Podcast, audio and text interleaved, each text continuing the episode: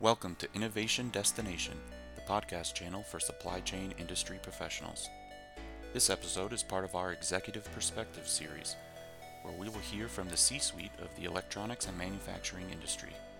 Here's your host, Managing Editor of Supply Chain Connect, Tyler Fussner. Mike, thank you for joining us today. Uh, good morning, Tyler. Thank you uh, for having me. And could you please introduce yourself to our audience? Yeah, absolutely. So I'm Mike Slater. I'm the Vice President of Global Business Development for DigiKey. Been in the business over 25 years in uh, in, in distribution mainly. So um, happy to be be talking today about some some topics that I think are near and dear to all our hearts. Absolutely, and thank you again for sitting down, taking the time. I wanted to start our discussion by asking you to kind of give us a pulse reading of the market. How does the market seem to be closing in 2023? Where do you think we're going to land by the end of the year? Yeah, that's a good question. It's um, it's certainly something we've talked about a lot throughout the year and going into 23. DigiKey experienced unprecedented, you know, sales in 2020 through 2022.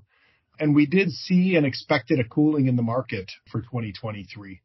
Consistent with down cycles that we've seen in the past, we saw a bit of a decline in revenue and and we look at things maybe based on average order value, so a little different than than some folks. But that's some of the some of the things we look at. Um, from a business perspective, things that drive our business and some of the fundamentals are around customer count and actual shipments. So, you know, while overall in 2023 the supply chain has improved, inventory is more readily available. There are semiconductors, uh, some in particular that are still that are still in short demand. I mentioned earlier you know, customer count and shipments, we are seeing positive signs for both new customers and design activity in 2023. So, you know, at the end of the year here, we're, we're seeing demand in certain pockets starting to pick up the, as the year winds down. Um, but overall, the industry is, is certainly slower in 23 than it was in 22 and, and earlier. But there are really positive signs for 2024, and uh, and we do expect to see growth in 2024, especially as the year progresses. And that's exactly what I wanted to ask you, Mike, coming out of 23 and looking into 2024, what should stakeholders anticipate maybe in, say, the first six months, the next 12 months? We viewed 2023, I mentioned this earlier, we viewed it as, um, you know, an expected year that we would see a little bit of a pause. So we took that as a year to, to invest and prepare for the next cycle of, of future growth. You know, we look forward to uh, continued growth in 2024 probably, as I mentioned, especially in the second half of the year. In-stock trends, so the the available of inventory that we have, you know, continues to improve. New customers are coming to us at a very high rate. Design activity has has been really solid for for quite some time. Um, so that gives us a ton of optimism for for how 2024 and really beyond will look.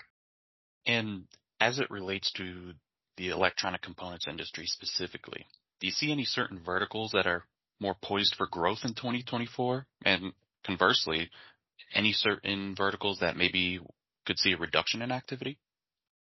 We know 2024, it's going to be a year of innovation and new customers.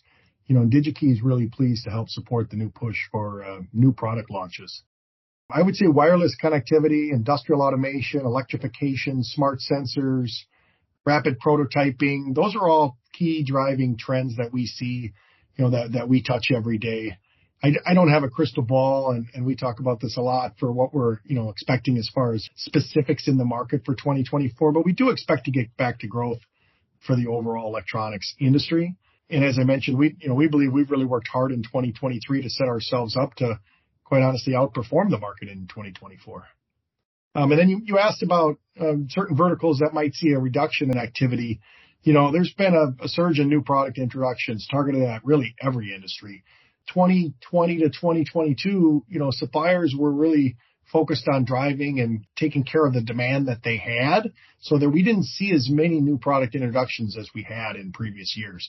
But that accelerated in 23 and we really think it's going to continue to accelerate in, in 2024. That fits us and our customers, you know, very well. These uh, new product introductions, they will drive our customer count and and general business across the board. So I don't know that there's anything that, that I would say that, that we're going to see a reduction in activity because there's just so much, so, so much innovation and so much new product introductions really targeted at every industry we see that really accelerating the progress and, and the business for, for engineers and designers in, in all areas.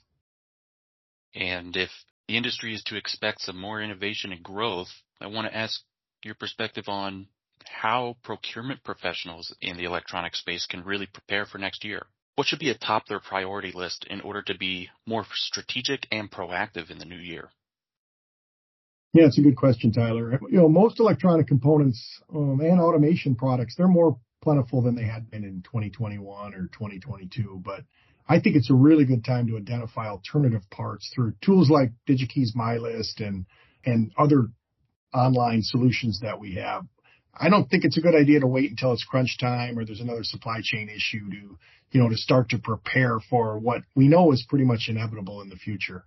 This business is cyclical in nature, and with the proliferation of electronics really in everything, we know we will see demand at levels above supply in the future. So now is the time to prepare for when that supply is short. Get yourself ready for that next cycle. You touched on some digital tools that are available and kind of leans into my next question. What are some major trends that are in the procurement space today? And, do you see certain trends maybe surging or becoming even more relevant in 2024? Um, yeah, so I, think in the past, you know, in the past, I mentioned cycles a, a couple of times in the business cycles, but what we've seen in past cycles in the electronics business or when suppliers merge or there's acquisitions, companies look at the redundancy in technology and their components, and there's probably going to be more end of life and last time buy solutions than there have been over the last few years. You know, that significantly impacts the supply chain overall. So it impacts procurement, and we've seen this, you know, in waves in the past during different parts of, of cycles. So that along with the life cycle of our technology, it's really becoming shorter as time goes on. So that makes it more complex for our customers and procurement. So I, would say I'd be, I'd be aware of that trend and I'd be, you know, making myself ready for potential changes um, in technology or last time buys than, than you have seen in the last few years. And is there any way that procurement teams can set themselves up for success to be able to anticipate and, and execute on those trends?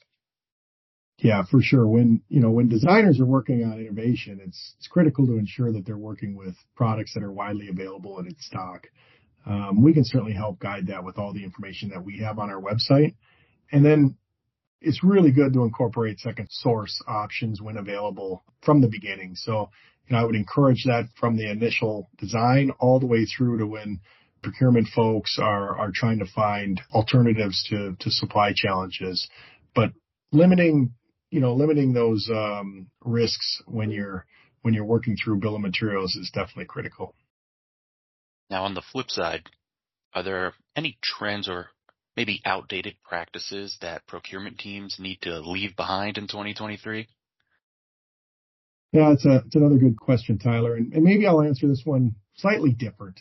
I don't know about leaving behind a trend in 2023 or outdated, but I, I would say that you know we should all embrace change and look for new ways to solve problems and leverage technology.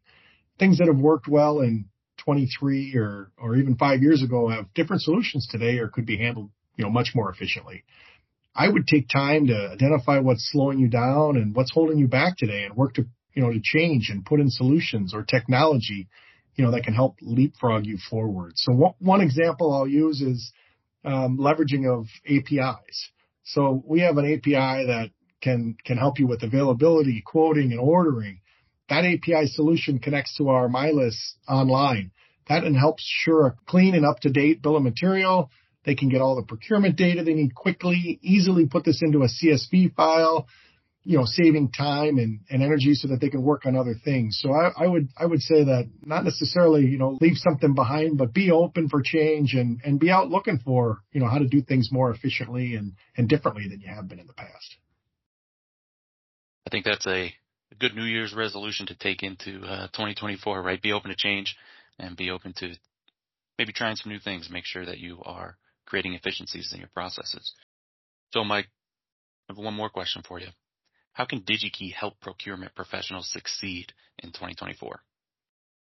You know, DigiKey can help procurement professionals by embracing technology with, you know, many of the data focused tools that we have on our website. And these, you know, these are, these are free tools that we have on our website, like, you know, conversion calculators, cross-reference capabilities, tech forum, reference design libraries, data sheets, parametric information for components, you know, really just so much more. We, we are focused on providing our customers with everything that they need online immediately so that they can access the information and tools, you know, whenever they need it, making their, their business move faster and, and ultimately their, their lives much easier. So, so that's, that's really something I would say to help procurement professionals. It's, it's go out and, and see all the, the tools and technology we have online for free to use and, and figure out a way to help, you know, leverage that.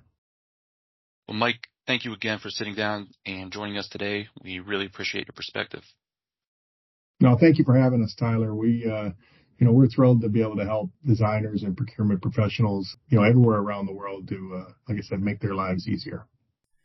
Thank you for listening to this episode of Innovation Destination.